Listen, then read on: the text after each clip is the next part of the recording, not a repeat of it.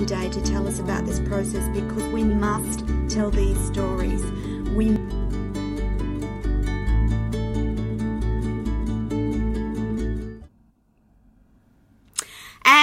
Good morning, everyone across Australia. Good evening, America, and welcome to those listening across the planet. Special hello to Russia and Germany this evening. You're listening to Toni Lontis, and I'm the co host of our amazing show, the Author and Artist Hour with Kez Wickham St. George. Just a bit of housekeeping before we get started. If you're listening live on LinkedIn, Facebook, YouTube, Twitch, and Twitter, we have the wonderful Peo in the Philippines ready to answer your questions, take your comments, and provide you with links to anything that we talk about on the show today. And then a reminder too, if you're not listening to this live, you will be listening on replay on Binge TV Networks USA, Hero Go TV Networks USA, and the Toni TV channel on Binge Networks USA, and also on the Toni TV channel app available on all Roku, LG, and Samsung smart TVs across the planet. Now, uh, something that we've been starting in 2022 and for which I'm very passionate about, and that is an Australian welcome to country. And this is part of a movement that focuses and acknowledges the special and important role that Indigenous communities play in the development of this country's cultural identity. So I respectfully acknowledge the people of the Yugambeh language region of Queensland, Australia, the traditional owners of the land on which we broadcast today, and I pay my respect to the elders past and present and all the Aboriginal Torres Strait Islander peoples here with us today and listening online and in replay. Now, my gorgeous co host is Kez Wickham St. George, number one best selling author, author's mentor, artist herself, and provider of amazing video book reviews. And today's guest is an amazing man who has certainly packed a lot into one colourful life. Jem Fuller has spent years wandering round barefoot in the backwaters of the Indian subcontinent to corporate and senior leadership roles, to time spent as a global tattooist, a fire dancer, a motorcycle courier, a healer, a kindergarten teacher, and a volunteer in third world countries. Jem has certainly lived a lot. Over the last decade, though, he has been running his own coaching practice, helping executives and senior leaders, as well as running leadership retreats in the remote Himalaya, Bali, and deserts of northwestern Australia. And we're going to ask Jem a little bit about this later. But on the show today, our purpose is to talk about Jem's newly published book, The Art of Conscious Communication for Thoughtful Men. It's already receiving rave reviews, and his TEDx talk is inspiring people around the planet. And we are incredibly grateful to have Jem with us today. Welcome to the show, Jem. Wow, thank you so much, Toni. What a what a lovely introduction. I'm really excited to talk about lots of things with you. And just so the listeners know, this show we're going to talk about Jem's new book because it's a powerful. Um, discussion about communication. And on my other show, The Business Show, we're going to talk to Jem a bit further about what he does in his business life. But I'm going to stop talking for a while and I'm going to hand over to the gorgeous Kez Wickham St. George. Hello, Kez, and welcome back. Hello, and thank you for that lovely introduction. Jem, you are a gem. You are. I'm, I'm reading. I'm sitting here reading while Toni's talking about you, introducing you. Gosh, men do need you in their lives. They don't. Well, I know you can't agree with that, but I think they do. I think they do. You know, men do need leadership because they're, you know, most boys are brought up as blokes. They're brought up, you know, tough got got to be a tough to be a man. And I disagree with that strongly. If you can't cry and you can't have a cuddle or want to cuddle, there's something wrong somewhere. So yeah, I, I do believe a, a lot relies on parenthood. Would you agree with that? Yeah, absolutely. You know, just listening to you talk then Kez about how you think it's great for for all of us to be able to cry when it's needed. It just reminded me of a story. There was a time when we were watching me and my two sons. I've got two teenage boys, and when they were a fair bit younger, I think they were probably around 10 and 8 years old. And we were at the um, the AFL Grand Final. For those of you listening overseas, that's Australian rules football. That's our, our big that national crazy game. game. Crazy game. And we were watching the grand final uh, at someone's house, and it was a typical Aussie barbecue. You know, there was meats on the barbies and dips, and everyone was having a few drinks. And it got to the end of the game, and the team who won this grand final were the underdogs, and they hadn't won a grand final for 37 years or something and it was very oh. emotional for them. And one of the men who was a part of this team on the TV was crying. Oh. And these two guys behind us in the room who were drinking their beers, Aussie blokes, and one of them said, Oh, you know, look at you, you bloody wimp, bloody crying. Don't be a girl, blah, blah, blah. And my two boys at the age of eight and 10 both just turned around completely innocently and earnestly, looked at this guy and said, What's wrong with men crying?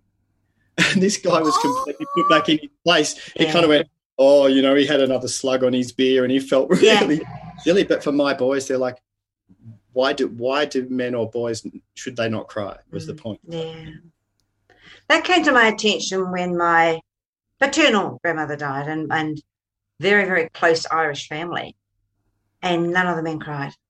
And I could see my father just holding it in until he got home. And then he got a bad case that, well, I thought he was hiccuping. He was he was in the lounge. He was actually crying, but we weren't allowed to see it. Um, yeah. And it struck me then, why why can't you, your mother's dead? Why aren't you crying?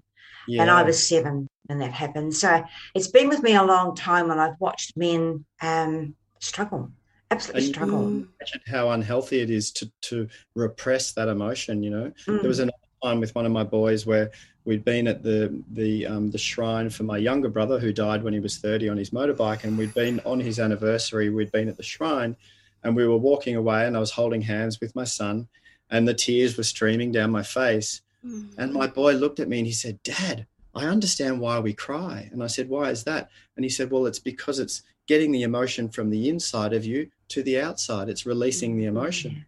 And I was just like, "Yes, you're right. That's mm. so true, you know? Mm, it is. It's very true. So, this new book you've got, Jem, I'm interested as a book reviewer and as a, a reader. I'm very interested in this sort of stuff. Tell me more about your book. Uh, the art of conscious communication originally was was a broader book, and, mm-hmm. and the mm-hmm. reason I, I, was wanting to write about communication um, as in my current role as a leadership coach, helping leaders you know lead more consciously and create healthier workplace cultures it became pretty apparent that we trip up in, in communication a lot and quite often mm. people are on the same page or they want the same oh. outcome or they're on the same team but it's in the miscommunication that comes conflict or misunderstanding and also working um, my partner and i have run relationship retreats for years and quite often in a relationship you've got two people who love each other but they're just missing each other in the communication. Mm. Um, and it also seems that communication is so important for us for so many reasons, but even to just have an idea and mm. to manifest that idea into reality is mm. impossible without communication. Yeah. And then more broadly and, and politically, globally at the moment, Mm, it's, yes. it's so upsetting to watch people Mm. shouting at each other across Mm. these digital divides of different Horrible. Mm. and this um, identity politic that's really taken hold. And I believe this, and you believe that, so we're just going to shout we at each can't other. come together. Mm. No, and it's really um, not helping us as a global community. We and really, I, I believe that the way forward is in better communication. You know, because there's stuff we've all got in common. You know, we all Yes. have the same color blood. We all care about our children. We all need Mm. food and water and shelter. We have a Mm. lot in common, and we are actually all subject to the same finite resources on this planet. you Mm. know. But we we've i- identified indifferences and forgotten how to communicate. So I was pretty passionate about that. And then, as I started to write the book, I engaged a, a, a mentor, a book writing mentor, and she suggested to me that I narrow the audience a little bit. She said, pick an Mhm. audience to write for rather than Mm. one body. Important. Mm. She said, Do you know what? I think men really need to hear this right now. Mm. So I started, and then I called it the Art of Conscious Communication for Thoughtful Men Mm. um, and and wrote it for men, but it's for everybody. And I kind of I feel like this book will find its way into the hands of good men through the hands of good women because women are more likely to pick up self development books yes. and Yes, read I agree. and then Yeah. go to their partners and suggest. it. Yes, I agree entirely. Mm. Yeah, I find that communication with men, um, when you know, I have a boy of my own, and and our communication started off as mummy son, and as he's growing older, and I've noticed with my husband too, uh, our communication has changed. Like the way they now from boy from boyhood right up to a senior man, um, our communication changes with each other. So it's no, you know, my husband's now retired, but it's like the communication between us has changed completely. I now I no longer say goodbye. There's your lunchbox. I'll see you in two weeks' time because he was a FIFO. but um, yeah, it's it's strange the way that happens. It just happens. It's like someone's tapped a magic wand overnight, and you are now a real married couple, and your language changes Mm. because he's always worked away from home. So yeah, it's yeah, But it's funny the way men- you all have to um, fit in and respect each other. Yeah, that's right. And and for men too, in in a lot of cultures, not not all cultures, but predominantly in in Western cultures, men have been indoctrinated into what's acceptable culturally. And Mm. so there are these stereotypes within which we feel we have to fit. And they've Yes. come understandably from, you know, world wars and industrial revolutions and times of depression and hardship Mm. where you did have to suck it up and put on a stiff upper lip and you you couldn't show your vulnerability. You, that was a weakness and all of this cultural um, Mm. stuff that's been put onto men. And so men in, in my culture in Australia, and I, and I think also to a certain degree in America, you Yeah. know, you can't show your emotions. You can't um, show your vulnerabilities. And, Sure. and that um, you'd have to be able to do that to be able to communicate more authentically Mm. Mm, and to connect to your emotions. You know, I, Mm. be- I believe men have access to the full range of emotions. It's just that we've buried them so deep because we Yeah. thought we were allowed to do that. Jem, I want to stay on the subject of men in uh, in general across the globe at the moment. I actually feel feel for men in general because I know from a female perspective that there are many many women stepping up and rising up and speaking out and talking their truth, etc., etc. And what appears to be happening uh, for a lot of men is that they feel very threatened or insecure or unsafe. And so the rhetoric back at the women that are rising up is quite toxic.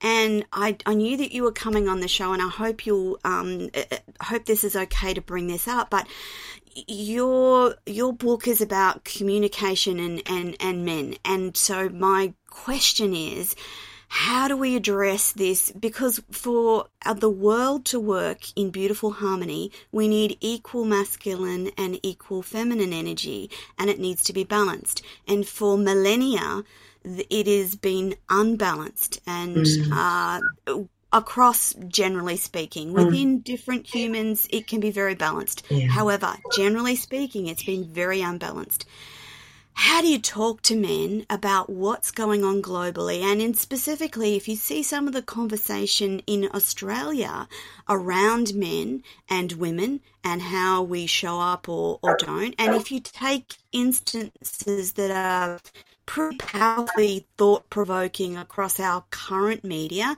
For example, the recent image of our Prime Minister and, and Grace Tame, and the rhetoric that was directed at her because she did not smile. How do we have more fruitful conversations between men and women about these issues? Because from most women's perspective, it's not about hating men. It's just wanting you to understand what it's like for a woman and to acknowledge that there is inequality, that we aren't listened to, that we aren't respected. And those conversations, how do we start having those, Jem? Yeah. I think it's got to start, and it's a big piece of work because yes, what we're trying to do is shift um, a deeply ingrained cultural misappropriation and, and misunderstanding. So it's a big piece of work, and and I believe it has got to start with education and understanding. Mm. Quite often, mm. when when humans um, behave um, unacceptably towards each other, it comes from a place of fear, and yeah. fear mm. comes from the unknown. So if men, and I'm doing this in inverted commas because it's a generalization, but if when men don't understand women mm. or the masculine doesn't vice understand versa. or vice mm. versa. That's when the fear comes in, and that's when the behaviour is not functional. So I believe it's it's an education piece. And the other thing too, Toni, like you said, I, I completely believe that we need to bring back into balance masculine and feminine energy. Yeah. And what people the misconception is that people think masculine energy means men and feminine mm. energy. It doesn't. It's in both of us. Right. Mm. So men have got access to their feminine. And what's missing, I believe, especially in our corporate and, and, and governmental yes. structure, what's missing is the feminine wisdom, the feminine intuition, the feminine sensibility, the feminine human centricness. Now mm. we can all access this.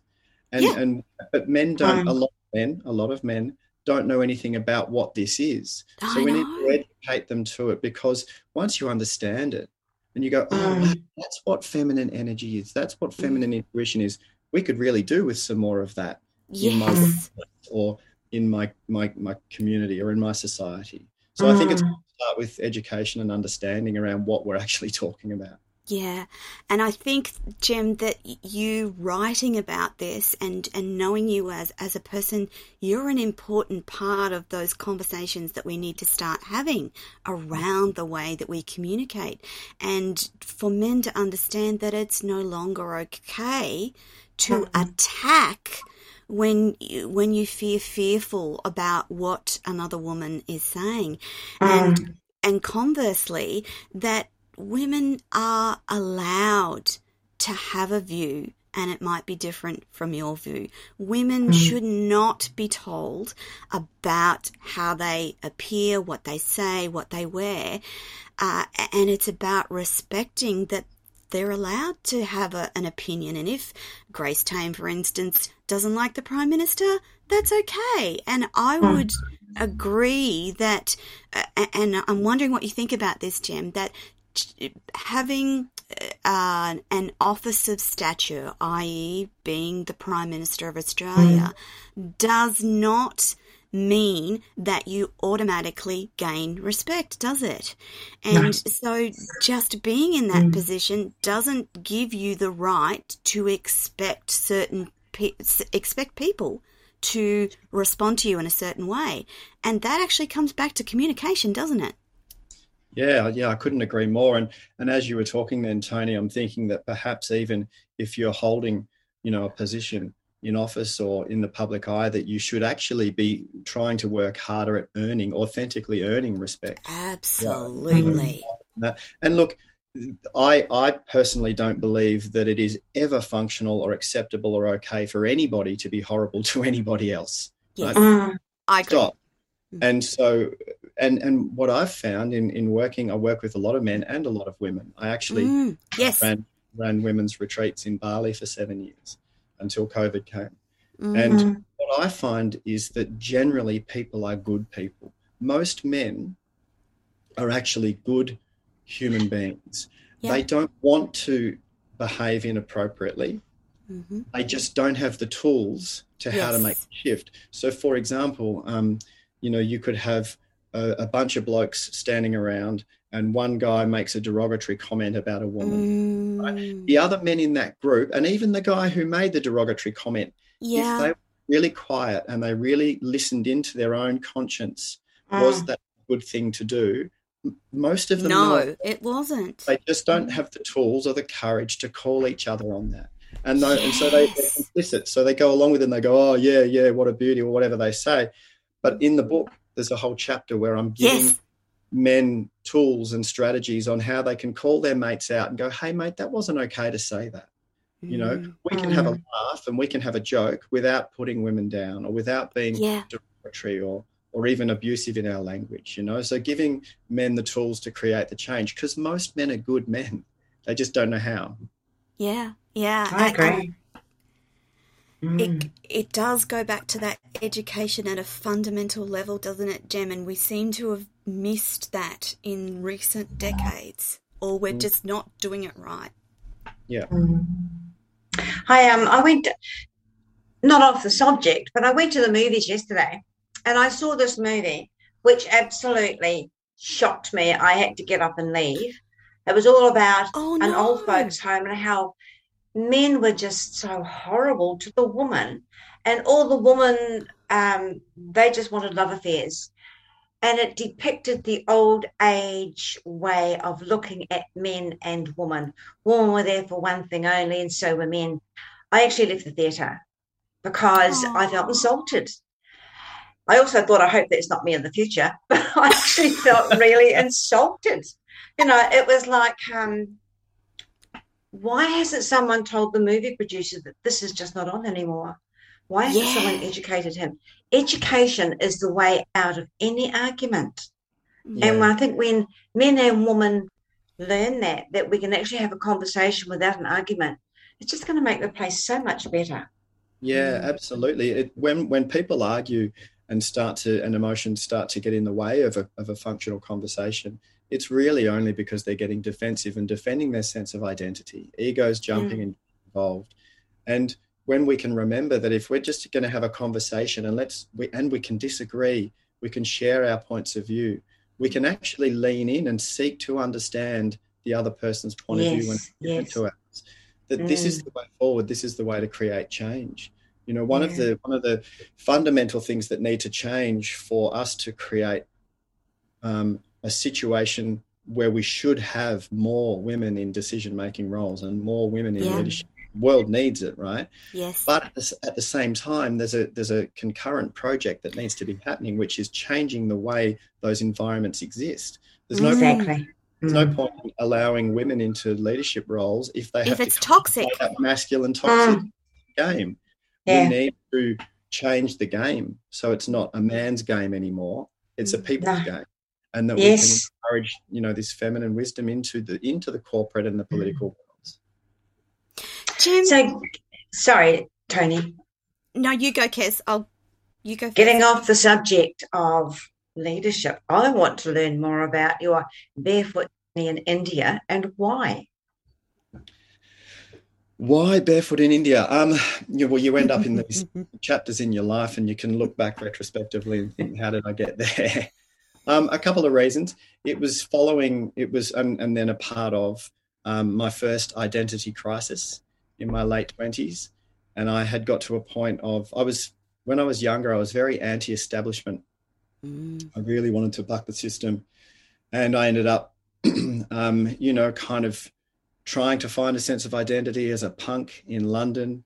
I was living in squats. Um, I was really anti the system.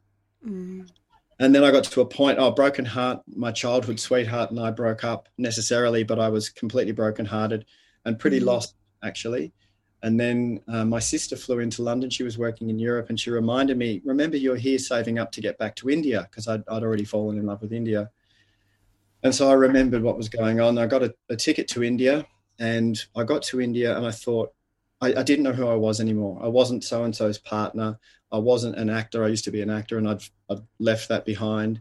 Um, I hadn't really been in touch with my family much, so I didn't have that sense of identity. So I really didn't know who I was. And I thought, you know what? I'm going to run an experiment. I'm going to let go of all of those vehicles that I identified with, Mm-hmm. and I'm going to let go of any future design. So, not what am I going to do in a year from now, or what am I hoping to achieve in a career? What am I even going to do tomorrow? I let go of. And I just woke up each day, and if I felt like moving, I'd pack my pack and I'd move. And then part of the barefoot thing was that I really wanted to experience the culture not as a tourist. I didn't want Mhm. beggars coming up and begging from me. I didn't want people thinking, here's another rich tourist and, and charging me more. I wanted to disappear into the culture. Mm. I, I grew a beard and I had dreadlocks. I wore very, very simple. I can low- see you like that actually. Yeah. I had a long beard. I had dreadlocks. I had um, I wore a lungi, which is just a piece of material wrapped around, and a very basic t-shirt.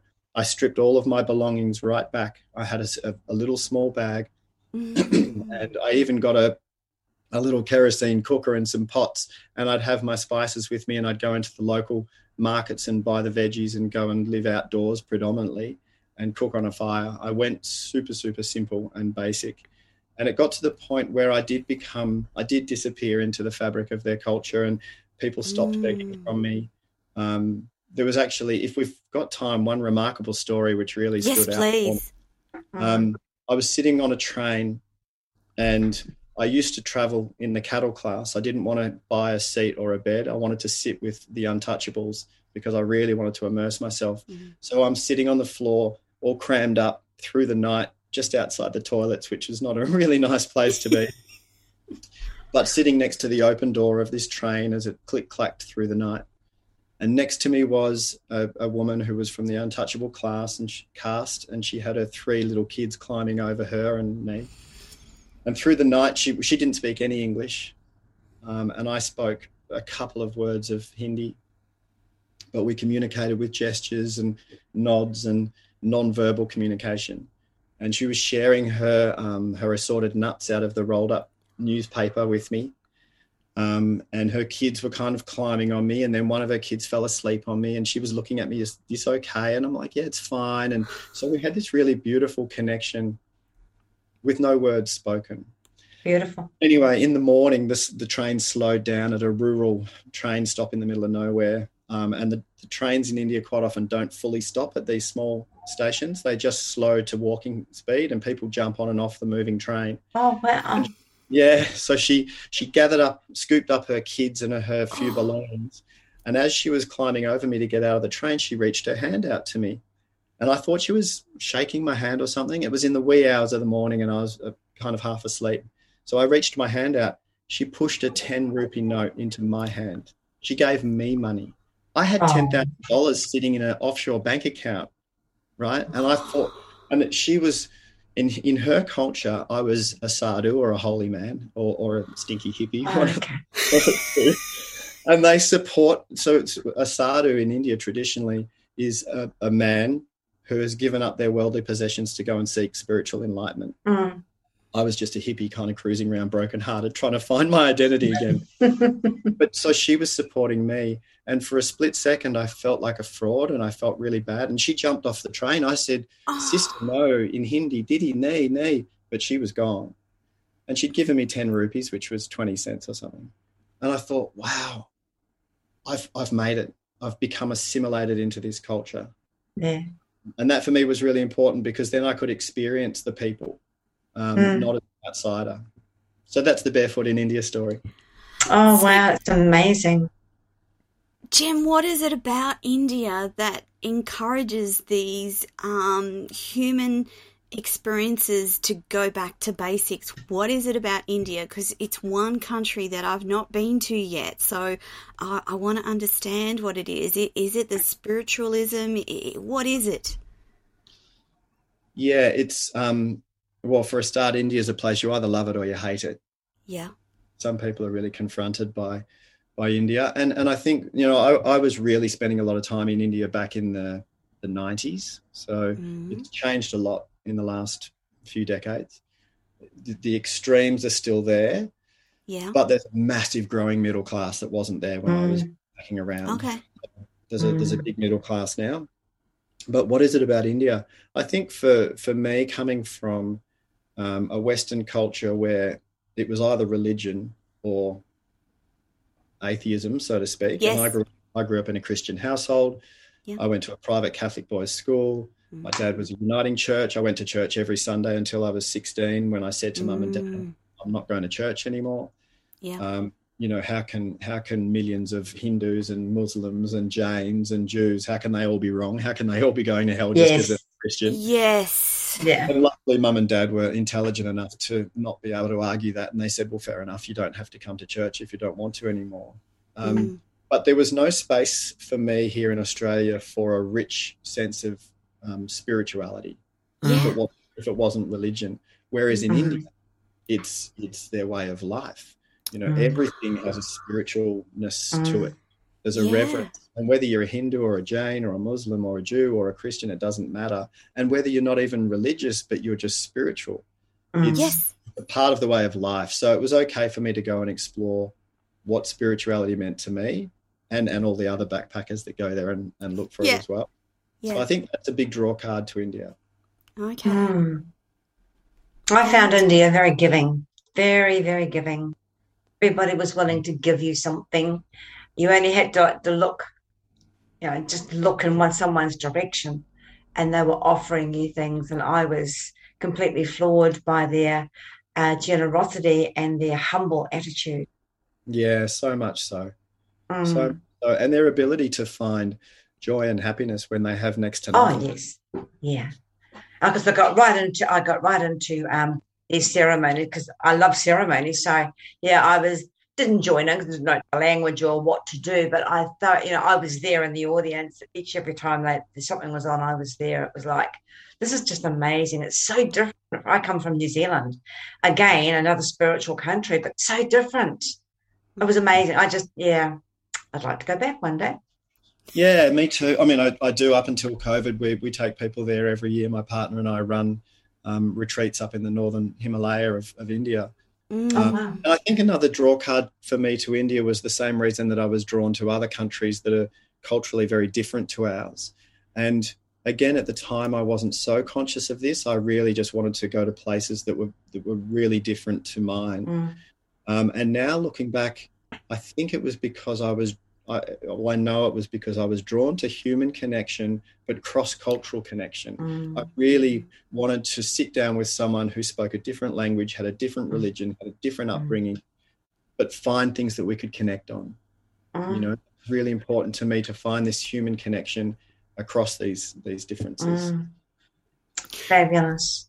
Jem, do you think that that human connection is part of the way forward in helping men communicate better? Do you think that's an important piece of the puzzle? Oh yeah, absolutely. Yeah, I, I remember listening to a podcast. It was actually on on Sam Harris's Making Sense podcast, and he was interviewing um, a guy. I, I wish I could remember his name, but you'd be able to look it up. But this guy was um, a former neo-Nazi, Wow. and you know, Oh, and wow. the, head of, the head of a neo-Nazi um, collective in one of the cities, and and his background was horrific. It was violent and and horrible. Mm, mm, Um, and he somehow had a life change and got out of it. Jump forward now to what he does, and he's a mediator, and he mediates between different groups Wow. of people. And he said that the strategy for his mediation is first we start with what we've got in common. Mm. First we start with what we've got in common, and that then we work from there. You know, if we Mm. start with differences, we're not going to get anywhere because we can easily disagree on things. That's right. mm, You know, we've got to find what we've got in common. And quite often, people, um, through their fear, have a hatred of someone else who they've never met. That's right. They've never met. mm. They've never met anyone from this group of people that they hate, and they Mm. haven't actually ever had a conversation with them. Mm. Um, Yeah. So yeah, I think it's really communication. I mean, communication. The word comes from the Latin noun communicatio, which is a sharing, and the verb communicare, which means to make common. know, so Mm. communication Ah, Out of coming together and to make Mm. common, to have a common understanding together. and common ground from which to to explore life and conversations and, and everything if you start at that common ground. That that's a great point, Jem. Mm. Um, Kez, you got another question? I have, because we're getting right away from leadership here, but I want to know more and more about you, Jem. Um, tattooing. Now, being an artist, I'm right into this. So tell me about your tattooing days. Um, yeah, sure. Look, I, I always liked tattoos, and I didn't get my first tattoo until I was 21. Um, but then, you know, just was was into getting more and more tattoos, and then through being part of that community, and then was part of a, a, a tattoo community um, in London for a while, and then when I was in India one time, um, so, so, somehow I came across some tattoo ink. Someone gave me a little container of black tattoo ink, and I thought I'm going to try tattooing myself by hand. I literally just sewing needles. and I, I sewing needles. And then I, you know, I strung them with some cotton onto a stick and I dipped the stick into the ink and I tattooed an om on my wrist, which is still there. That Oh, wow. Gosh, that's good. that and that was that was wow, like almost 30 years ago, and it's still Yeah. pretty good, right? Yeah. And I went, oh, that worked. I can do that. Um, so then I, I, I think I tattooed myself again, and then a traveler said, "Oh, you can tattoo me," and I was like, "Oh no, you don't want me to tattoo you. I don't know what I'm doing." Um, and and and it began, and so I started tattooing other travelers, and then we and then it got to the point where the artwork was good enough that we could trade. Mm. So, you know, someone would give me something and I'd give them a tattoo. And I just started tattooing more and more um, and got proper needles and, and everything like Yeah. that, but still always tattooing by hand. And then it got to a point where I um, the work was good enough for me to charge for it. And it was a wonderful cash trade while I was traveling the world because Mm. it didn't take up any room in my backpack. I just had Yeah. a thing of, you know, clean autoclaved needles and ink and some chopsticks, and that was it.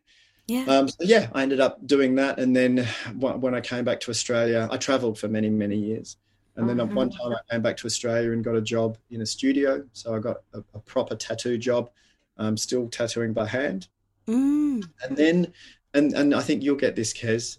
Then the the art and the ceremony and the ritual for me, because tattooing is one of the oldest rituals for us humans and the art ceremony of the rituals started to get not even just diluted it started to get perverted and and lose its meaning for me you know because i'd have these people coming in off the street and Mm. looking at the board up on the wall and going i want number 32 please and getting a heart with a thing through it or something Mm.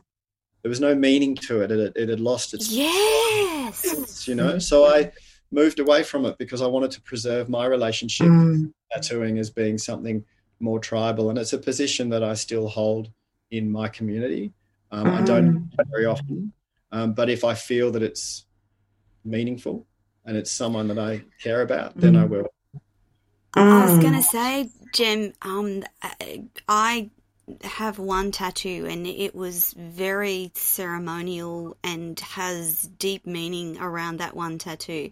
And I've actually been recently playing with some, some more. But yes, for me, it's not about the the the tattoo it's about the the meaning behind it and Yes. Yeah. and and and I don't want to make that a rushed decision. So I understand that it's and again I've not heard people talk about it in that way uh, Mm. with the deep meaning and ceremony behind it. So it's good to to talk about that today. Um, before I return us back to um, leadership, before we run out of time, I was also interested about the fire dancing. You're pulling out all my old um, hippie travel stories. I know. Yeah, yeah, yeah, They're great. They're Um, great. Yeah, look, I, and and you know this will segue back into to the leadership in a sec. Mm. Remind me to come back to this, and and I think it's important that I've lived a very very alternative life, and then I went into the corporate world for eight Mm. years Mm. and and found a way to communicate um, in that text, and now and now to be the bridge between such difference. Um, I Yeah. think it's really important for us. But anyway, the the fire dancing. Um, I met some other travelers. Again, this was back in the 90s before it was really very, very popular. And I met some travelers from Europe who are still friends of mine. And they were um, twirling fire. You know, they had fire stars yeah. and boys, and they were twirling fire. And I was just, I just loved it. I was like, wow, that looks amazing. So I got myself a couple of sticks and I got myself some poi. I started teaching myself, and it's before lighting it on fire. Obviously, you, are learning the actual technique of it. Yeah. And it's, it's really beautiful because it's a it's a it's a dance. You know, it is. You, are dancing. Yeah. It's, it's really in your body, and it's a real connection to body and mm. movement and dance. So I really enjoyed that part of it. And then the adrenaline of lighting it on fire and possibly burning yourself. Mm. so I started doing that, and then um, I just kept doing it as a hobby. And then uh, some years later, my then wife and I, we were on a two year kind of working honeymoon around the world after we got married, and we were in Taiwan um, as kindergarten teachers. I was a kindergarten teacher for a year. And I was standing outside a pub one night in Taiwan twirling fire, um, and a Taiwanese um, performance agent came up to me and said, Hey, do you want some work? I can get you really good doing that. So my wife and I put a little routine together and we earned ridiculously good money standing outside the stores in Taipei on a stage twirling fire, and we were the novelty because these two Westerners twirling fire yeah. outside the big department stores, um, um, and we paid you know like a month's wage in for, for a ten minute show kind of thing. So wow, that's how that started.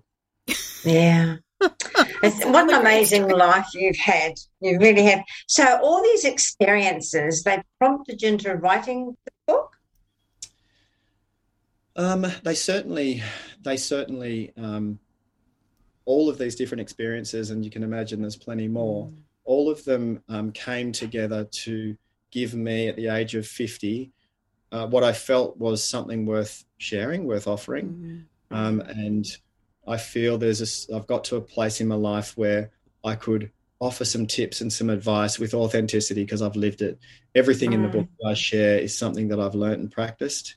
Um, it hasn't all come from me, uh, yeah. and some that I have just made up. But it's just as you know, I say at the start of the book, in the pro before the prologue, this is not a scientific paper. This is not me trying to prove anything. This is just a, story, mm. a bunch of travel stories yeah. and some stuff that I've figured out that works, and I'm sharing it with you. So it's very humble. Um, but no, the book didn't come directly from the travel experiences. The book came from the last eight and a half years I've been running my own coaching practice. And so I've mm. coached many thousands of hours and, and hundreds and hundreds of people. Um, and like I said at the at the top of us talking, really understanding that a lot of the times when us humans trip up is in miscommunication. So I thought it was important to talk about how we can improve mm. our communication. Mm. Jem, I'm going to bring my next question back to um, leadership and, and particularly that CEO executive level of leadership. So, my background is in nursing, and I had a theory around uh, dealing with uh, doctors, specialists, and surgeons. And most of those, as you know, are predominantly men. And my theory was that they spent so much time learning the um, technical and science around medicine, surgery, etc., that no one stopped to teach them about social skills and communication. And mm. I'm wondering if that theory applies to executives who have spent a lifetime of a gathering working uh, experience and then they get to those top levels of, of management and still haven't learnt how to communicate. Do you find that in your practice, Jem?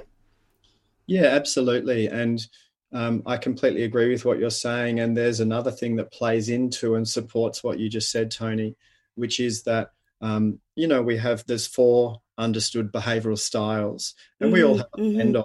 Some of us have one style that's a very strong lead style. Yeah. But it's no accident that a surgeon ends up becoming a surgeon or an executive ends up becoming an executive. Mm-hmm. They end up becoming those professional roles due to mm-hmm. their behavioral style mm-hmm. largely and also their, their upbringing and, and lots of other context, contextual stuff. But two of the behavioral styles are very masculine energy. So not yes. men, there's, there's women there. No. Well. but they're very masculine energy styles. And these two styles um, are the very technical and autocratic and um, decision making, result focused. So just get the Mhm. result. Not don't worry about the relationship. So Yeah. that they don't have a natural um, Mm. a natural way into emotional intelligence. Now, emotional intelligence can be taught. Thankfully, we can learn emotional intelligence. Yeah. These two behavioral styles are not naturally emotionally intelligent because that's not what they're focused on. They're focused on getting the Mm.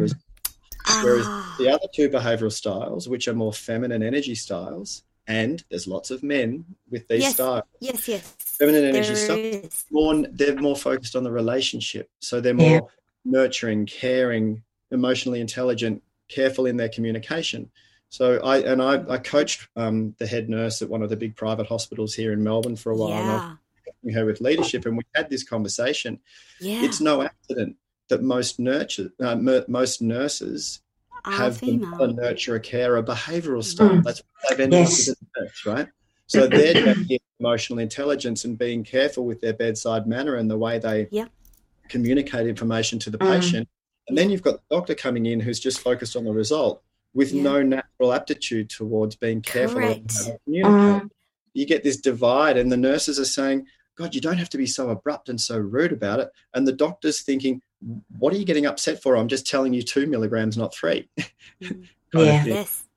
So yeah, and and also you know you put on top of that, I- I don't know if if the medical degree here in Australia has changed, but last time I asked someone about it, there's no course in there on how to. I was just going to say, I, I Mm. keep asking too because it was one of the key factors in actually leaving nursing and, and hospitals and, and healthcare was Mm. the, the fact that you just have to work with some really unpleasant people. And um, sorry, before I let um, Kez ask the next question, just at that level, executive level, um, that you you talk to, do they recognise that there's deficiencies? I, again, from my nursing experience, it was the the nurse managers and the nurse leaders that red, readily recognised when there were deficiencies in their leadership or their management style, but not so much the men. And I'm wondering if that's changing from your experience. Yeah, look, from my experience, it is changing. Uh, having said that, also we attract to us what we're what we're putting out there. So the executive males that I coach um, are reasonably open to this stuff. Yeah, Um, that's. I wondered. you know, but I, I think men who are in an executive leadership role realize when there's a communication deficiency when they're not getting the result. So they've tried Uh-huh. to communicate something and it's not working. Their team are not listening to them, or their team are not moving in the direction they want them to move in, or the KPIs, heaven forbid, and the and the, the numbers are not adding up to what they Mm. want. And and so they're forced to go, hell, why won't these people bloody listen to me? Because Right? I said, Mm. Well, because I, because of the way I'm delivering it is the next step that I help Yeah. them get to, right? So because of the way you're delivering it that it's not being listened to. So let's explore different ways of communicating, and that's where I come in and help them. mm. Mm. I'm too busy listening to you, Jem. my my antennas are out there because I'm also thinking all sorts of other things that we could do with your book. Great, I love to hear that. I need your help. oh, I'm here to help. So, if if we encourage, as you said, the woman to buy the book, so we can actually get our men folk to read. That's what I'm hearing because men don't pick that book up. There's got to be, um, well, I hate saying this, but the the younger men, which are more trained in the use of their emotions, they will read it. But it's the older blokes, the ones like the doctors and the specialists that are really abrupt. That's how they talk to you, like two and two are four, not four and a half. Yeah. And so, where a woman will will will play with that four and a half, but what else can I add? What can I take away? That's what women do, and I would love to see this book, hang it out to all the, you know, Mm. on on on the plane as the men take off to go Mm. FIFO. It's in the seat of the plane. That Mm. you know, in, in the pocket at the back of the plane. That's where I'd Yeah. like to see the book. I think Yeah. you know if you instead of having the instructions of what what if we fall out of the air and ha- what to cope with, let's Yeah. have the book instead. I love it. Yeah, yeah, yeah. That's Yeah. a great idea, Kez. You know, it's. I, I think that a lot of older men, older older Mm. men, you know, that are getting towards the end of their careers, and these are the Mm. ones that are in the most seats of power. Yeah. A lot of them trying to teach an old dog new tricks. I don't Oh, mean yeah. to be um, pessimistic or negative. I'm trying to be realistic. It's really hard to do with a lot of them. Mm. So I I'm agree. thinking, I'm thinking, I'm kind of uh, removing myself from the the immediate moment and looking at this on a broader macro time scale. And this Mm. cultural shift and this education and this um, having more women and more feminine wisdom in the way we Mm. run the world Yes. is a longer term project. Now I know it can't be too long term because the world might not be here in 50 years, but I was going to say it's got to change in the next in We the have next to, yeah. 50 years. Mm. Those- Absolutely. if we're looking at men that are still just at towards the end of their careers and they're determined to Yeah. not change and they're in their Mm. late 60s and in their 70s and stuff, then pretty soon get out of get out of it. Let's have the next Yes. generation of young Yeah. men who are more emotionally intelligent, who are more inclusive of Mm. women working together with them, Mm, not trying to be a man, just being a Mm. woman, because that's what we need. You know, I Mm. think that's where we should be focusing our education efforts. You know, if, if I I, had to, I, I choose, I'd tend to disagree a little bit there. I think that the older men they need to be educated on how to teach the younger men. It all is an education, no matter which way you want to to plant the seed. Sure. If we trained our senior men to teach our younger generation, I mean, because Mm. even even the my grandson who was only twenty one, he's a much gentler version of Yeah. my of my son Yeah. um, and they're all in different. You know, my son's son's in his forties, so I see this this twenty year old grandson, and he's so gentle and kind. And I look at my son, and he's like, dig up the earth, rip out the tree, you know, plant, you know, something. And then there's my husband, who's who's a who doesn't know where to turn. So there's you've got all these generations of men, Jem, um, Yeah. and I happen to live with them. And I'm Yeah. going around in circles half the time, Yeah. thinking, "Oh, what's your opinion?" So, Oh, please, please give, please give my book to all three generations. And I- yes. it's just that anyone, we, we can't, we can't help anyone change or learn or grow if they're determined not to. Yeah. So it can, Mm. it can only be, regardless of the generation, it's got to be someone who's open to it. And Yeah. that's why I think it will find its way to men through the hands of good women. And, That's and right. women- the women that have read the book, the feedback Mm. that I'm getting is, wow, I loved this book because so much of it is applicable to humans, regardless Yes. of gender. Mm. And also, they said it's helped me understand my man better yeah. because I'm getting an insight into the way it is for a man to be. So it's Yeah. given me a deeper level of understanding of him. Yeah, so there, I think that that's that's a good strategy. I think that yeah, women buy this book, read it yourself, and then give it to your man because it Yeah, will help I both agree. of you. Um, Jem, bef- I'm conscious of the times, and I want to make sure that we let the audience know where's the best place to buy your book and how to connect with you. Um, best place to connect with me is through my website, uh, jemfuller.com. Mhm. You can also buy the book there, so you can find the Yes. books page of the website and you can buy it there. Or if you prefer to buy it on Amazon, if you've got an Amazon account, either in the Excellent. States or in Australia, wherever. If you're in Australia, you can get it on Booktopia. Uh, you Yes. can also go into your, your local book shop if you want to. and if you ask them for it. And ask them for it because they can jump on their computer and have it Yeah. ordered in by a distributor. So Correct. However, whatever's easiest for you to get, it's on Kindle.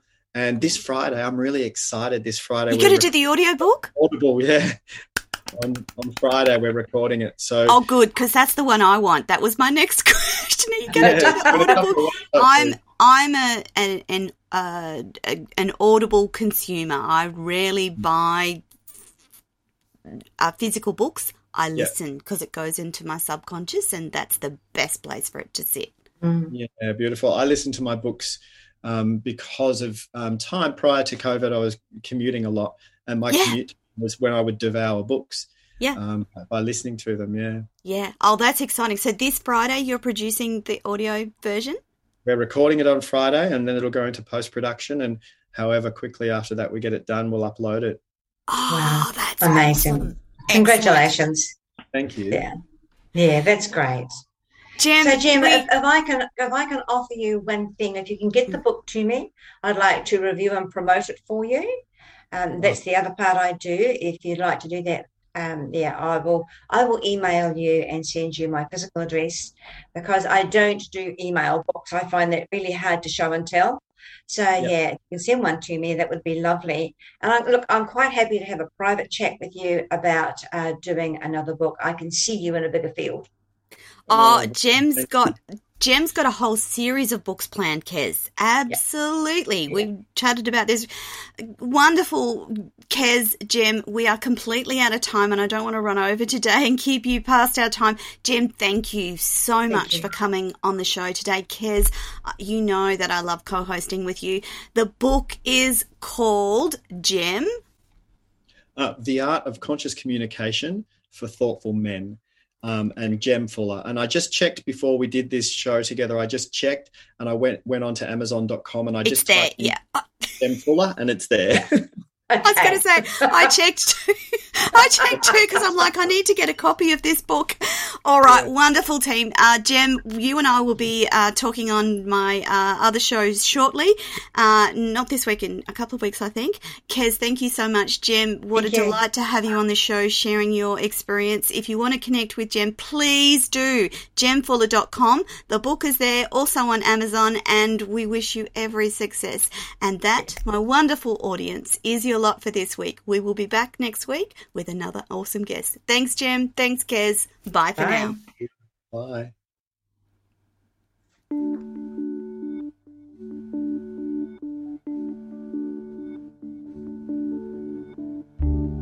BBS